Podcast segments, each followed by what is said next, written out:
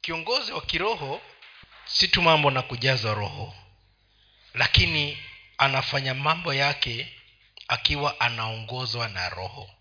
Anaweza kuwa mtulivu anaweza kuwa mtu ambaye atatenda mambo katika njia nyingine ambayo itashangaza watu kwa sababu hana hisia za kidunia na hafanyi kama wale wengine. Kwa hivyo tutaingia katika somo letu ya kwanza.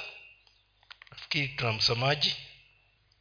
Nani mwenye mike na bible. Iko hapa nafikiri. Okay. Tunasoma genesis. Genesis 40 verse 9 to 16 mwanzo 40 mstari wa tisa hadi huo wa kumi na sita.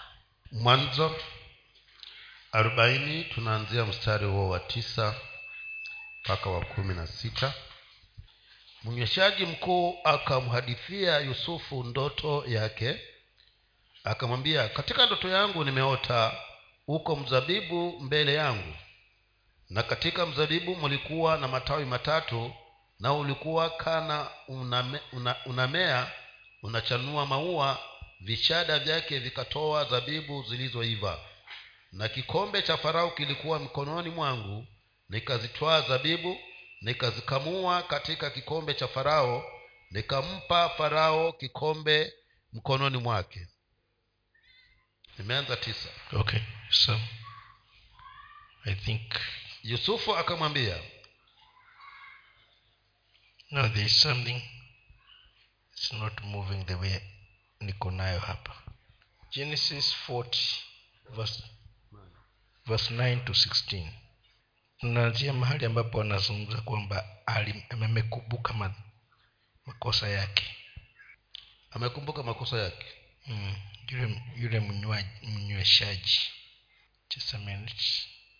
Confirm it for you. I don't know why imekuwa Should be. And the chief butler said mm, and the chief buttress sorry. Okay so much.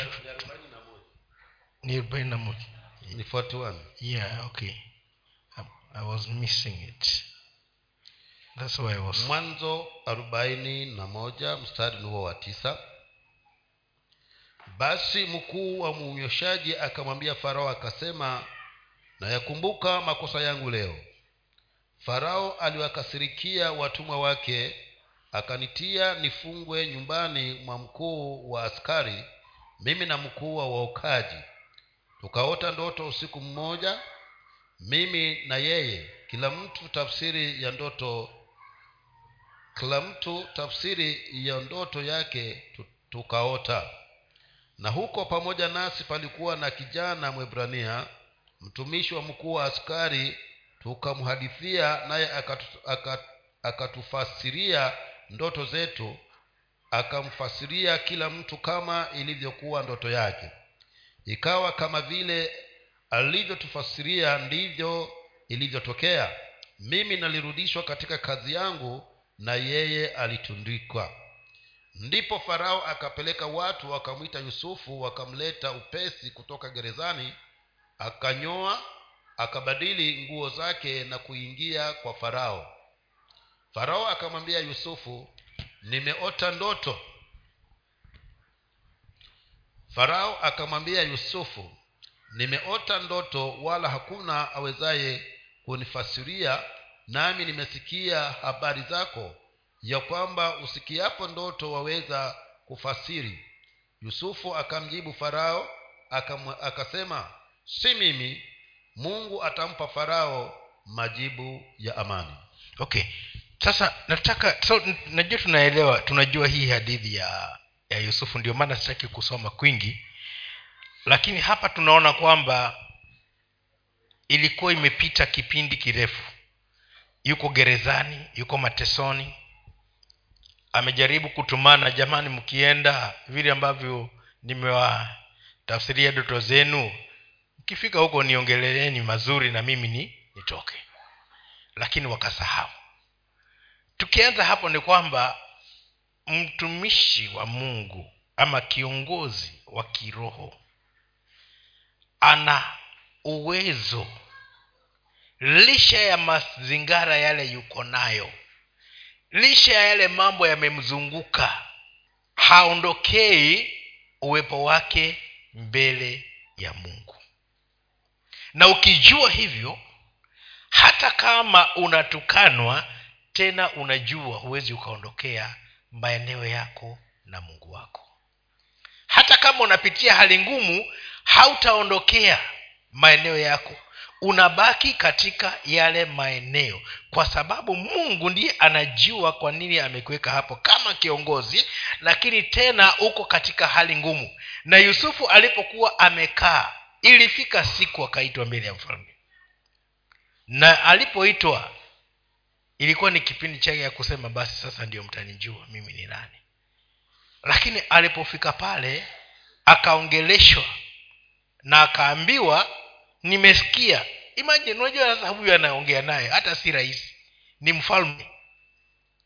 Nimesikia habari zake zinajulikana dunia nzima. Maanake ya farao hapo alikuwa ni mtawala wa dunia hakuwa mtawala tu mdogo. Alikuwa na anasifika nimesikia habari zako kwamba ukisikia ndoto uko na uwezo wa kutafsiri. Akasema ah, si mimi.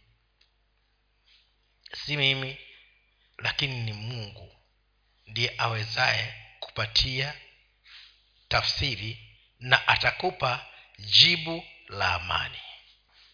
Kiongozi wa kiroho hajiinui anainua huyo mungu. Anainua mungu.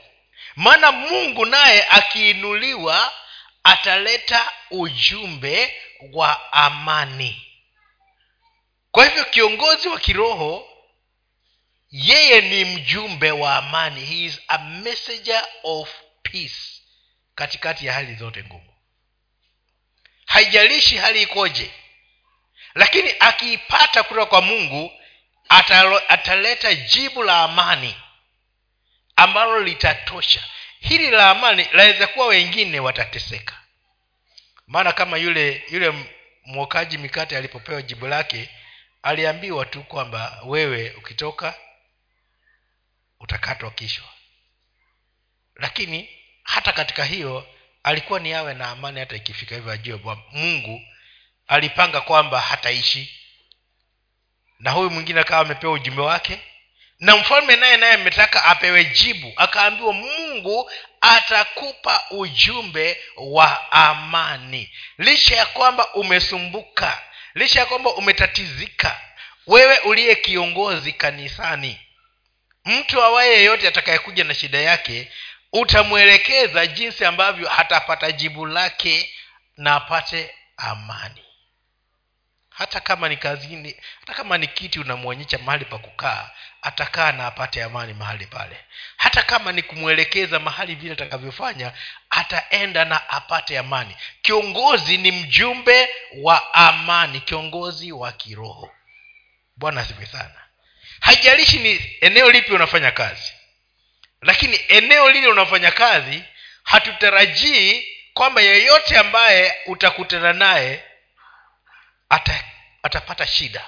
Wewe ndiye unawakilisha mungu katika department hiyo na mwisho wa yote lile jibu utakaloleta limpe mtu amani. Bwana ziwe sana. Kwa hivyo leo na, nafanya introduction tu ili muone kwamba kuna mambo fulani yanayotuunganisha ambayo yatatuwezesha. Tuende katika hiyo sehemu ya pili hiyo danieli. Danieli mbili 14 to 23 hatutaenda sana kusoma muda mrefu sana kwa sababu ya wakati lakini ninataka niguzie vitu vine tu haraka haraka. Danieli mbili kumi na nne tunaanza. Ishirini na sita. No ishiri na tatu. Ishirini na tatu. Najua shida yangu sasa kule kuona hapa nako. Ndio hivyo. Haya ndipo danieli kwa busara na hadhiri akamjibu ariako akida wa walinzi wa mfalme aliyekuwa ametoka ili kuwaua wenye hekima wa babeli. Akajibu akamwambia ariako akida wa walinzi wa mfalme mbona amri hii ya mfalme ina ukali namna hii? Ndipo arioko akamwarifu danieli habari ile. Basi danieli akaingia akamwomba mfalme ampe muda kisha yeye atamwonyesha mfalme tafsiri ile ndipo danieli akaenda nyumbani kwake akawapasha habari kena hanania na meshaeli na azarai wenzake ili waombe rehema kwa mungu wa mbinguni kwa habari ya siri hiyo ili kwamba danieli na wenzake wasioangamizwe pamoja na wenye hekima wa babeli. Ndipo danieli alipofunuliwa siri hiyo katika njozi ya usiku basi danieli akamuhimidi mungu wa mbinguni danieli akajibu akasema nalihimidiwe jina la mungu milele na milele kwa kuwa hekima na uweza ni wake. Yeye hubadili majira na nyakati huuzulu ufalme na kuwamilikisha wafalme huwapa hekima wenye hekima huwapa wenye ufahamu maarifa. Yeye hufunua mambo ya fumbo na ya siri huyajua yaliyo gizani na nuru hukaa kwake na kushukuru na kuhimidi e mungu wa baba zangu uliyenipa hekima na uwezo ukanijulisha hayo tuliyoyataka kwako maana umetujulisha neno lile la mfalme. Tunaona daniel hapa akizungumza kuhusu huyu mtu wa kiroho kwamba ni mtu wa hekima. Inaweza kuwa hukusoma inaweza kuwa hauna kosi yoyote lakini katika masuala yanayohusu mungu wako anakupa hekima ya kuweza kuleta jibu ama kutatua mambo ya kiroho si kama hali ya kisomi lakini katika hali ya hekima na maarifa akupaye mungu. Kwa hivyo unapokuwa kiongozi wa kiroho hutafuti majibu ya yale mambo ambayo ama maswala yale uko nayo katika kwenda kushauriana huko nje. Waonaje hapa wewe? Uenda nje kutafuta mashauri. Aa, mashauri yetu tunashauriana na mungu. Mungu ndiye anatupatia majibu. Nataka nikupe tu mfano. Wakati mwingi unaweza kufikiria mtu sawasawa sawa na anavyoonekana na ukamwazia vile kwa ukosefu wa hekima ya mungu. Unaweza ukamdhania mtu vibaya kumbe hana ubaya. Ama ukamdhania vizuri kumbe si wa kuaminika. Na mwisho ukakuta kwamba vile ulivyokuwa unawaza, una, unawaza sivyo. Lakini kile kinachosababisha iwe hivyo ni nini? Ukosefu wa hekima katika wakati ule. Yaweza kuwa ni kitu chako kimepotea. Kasema hapa bila shaka kama fulani alikuwa hapa ndiye ameshukua.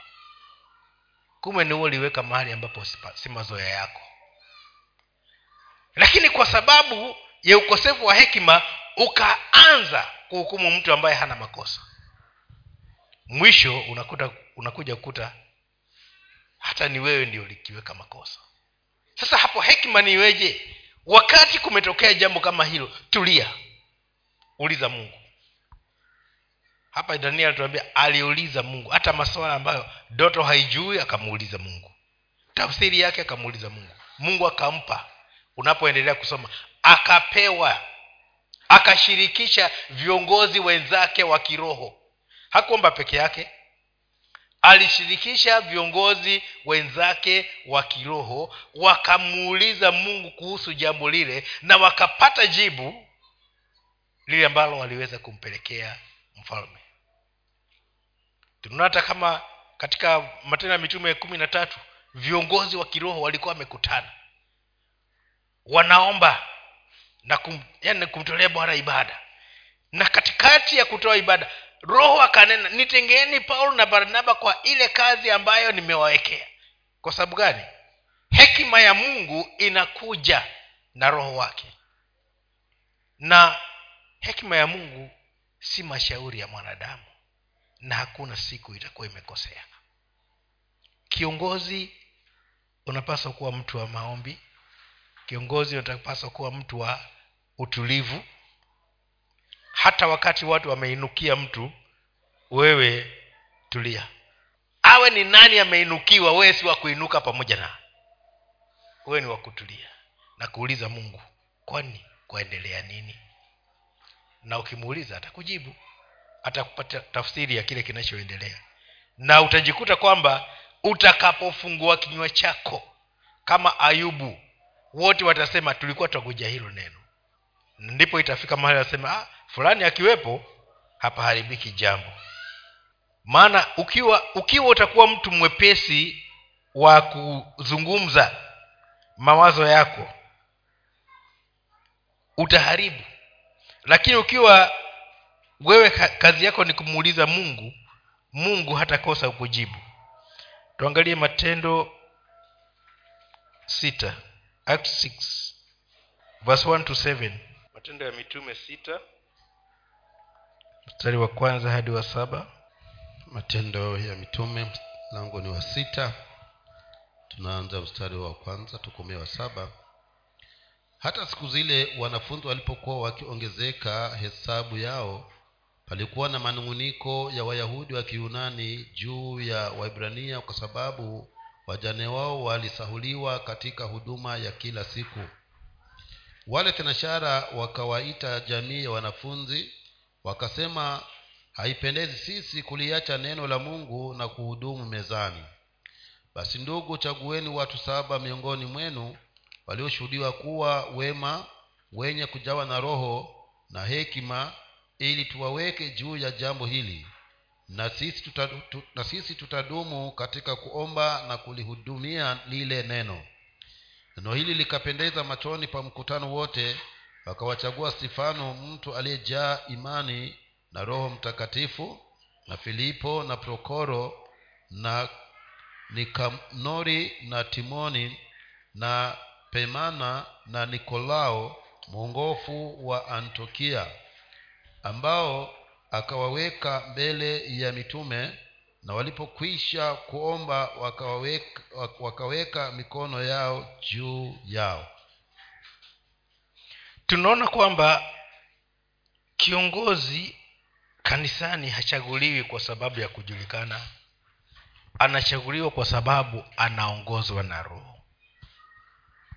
Mara nyingi huwa tunachagua viongozi kwa sababu tumejua ah, ni yule basi tumpigie kura ni yule ni yule ni yule.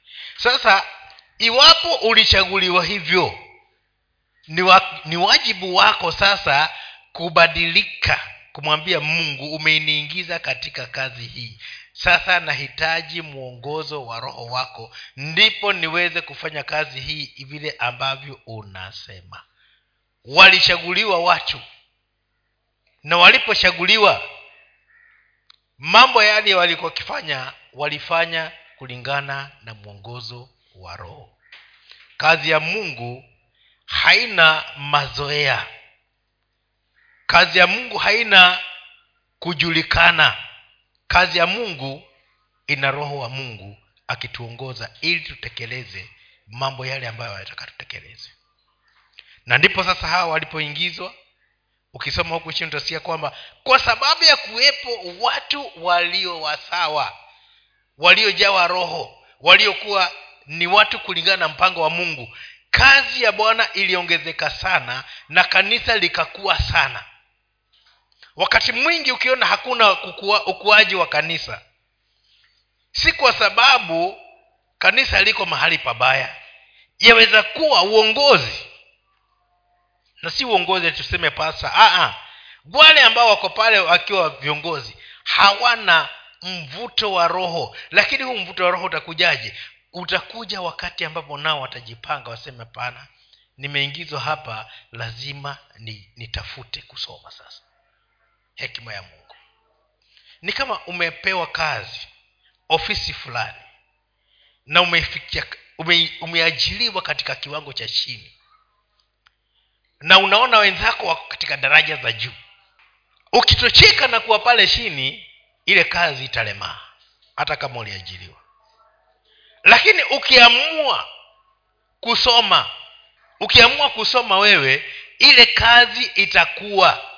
Kwa sababu utaifanya na maarifa tofauti na vile kiingilio chako. Sasa hata kama ulikuwa ujejazwa roho na umeingizwa katika uongozi tafuta kujuana na huyu mwalimu akufundishe akuinue akueleze yale mambo anataka uyafanye ili kazi yake iweze kukua manake haiwezi kukua ukibaki katika levo ulioingilia nionyeshe viongozi ambao hawakui tokea waingie katika ofisi na hapo nitakuonyesha kanisa ambalo liko na batizo na haliendi popote. Takuwa ni vyeo tu. Basi mimi ndio mzee hapa. Mbona mnaongea mambo kabla kuniuliza mimi ndio mchungaji hapa. Mbona hamniulizi mashauri? Itakuwa haiku kwa sababu gani? Roho mtakatifu hajakaribishwa. Lakini tunapotafuta kukua katika roho basi kazi ya bwana inakuwa na inaenea vizuri sana. Tuangalie la mwisho la leo katika timotheo wa kwanza. Timotheo wa kwanza mlango wa kwanza mstari wa kumi na nane hadi ishirini. First timothy chapter 1 verse 18 to 20 leo mtaniulia radhi na naongea mbio mbio. Sitaki uondoke bila kupata chochote kile ambacho nimepanga leo. First timothy chapter 1 18 to 20 timotheo wa kwanza mlango ni wa kwanza kifungo ni cha kumi na nane mpaka ishirini. Inaonekana hii ni kumi na nane peke yake. Eh? is it? Ah, ah, mimi ndo niko wa pili. Wa kwanza moja kumi na nane mpaka ishirini. Mwanangu timotheo na kukabidhi agizo hili liwe akiba kwa ajili ya maneno ya unabii yaliyotangulia juu yako ili katika hayo uvipige vile vita vizuri. Uwe mwenye imani na dhamiri njema ambayo wengine wameisukumia mbali wakaangamia kwa habari ya imani. Katika hao wamo heminayo na iskanda ambao nimempa shetani watu hao ili wafundishwe wasimtukane mungu. Tunaona timotheo hapa anashauriwa anaambiwa ni awe na nidhamu katika ile kazi asiwe kama hao wenzake ambao sasa paulo amefikia kiwango cha kuwasukuma kwa shetani. Yaani sasa yule ambaye ni mwinjilisi anasema shetani chukua hawa sasa wafundishe kumbe tusipokuwa watu wa kuendelea na watu wa nidhamu na watu wa kupigania imani sawasawa tunaweza kutekwa nyara. Tukaenda kufundishwa na shetani. Discipline inamaanisha nini? Sasa ukiwa kiongozi ambaye huna akili ya nidhamu na kukulia hii imani unajiweka kitanzi cha kwamba ufike mahali uashiriwe upambane na shetani. Maana kama utakuwa saa yote kila kitu ukifanya unatupeleka hivi tunapeleka hivi. Tumewahi kuviona vikifanyika. Mtu wa kusumbua wale ambao wamekuwa hapa muda mrefu wanajua. Kuna kipindi tulisumbuliwa tukasumbuliwa tukasumbuliwa. Mpaka nikasema nikaambia kanisa sasa hapa kuna watu wanasumbua na hawataki kusikia. Mungu akitaka kuchukua hatua ninamkataza. Lakini sasa endeleeni kufanya na mungu akitaka kuchukua hatua sitamkataza. Ikabidi watoroke. Kwa sababu ananijijua mtu msumbufu huwa anajijua. Mtu ambaye hashindanii imani anashindania mambo mengine anajijua.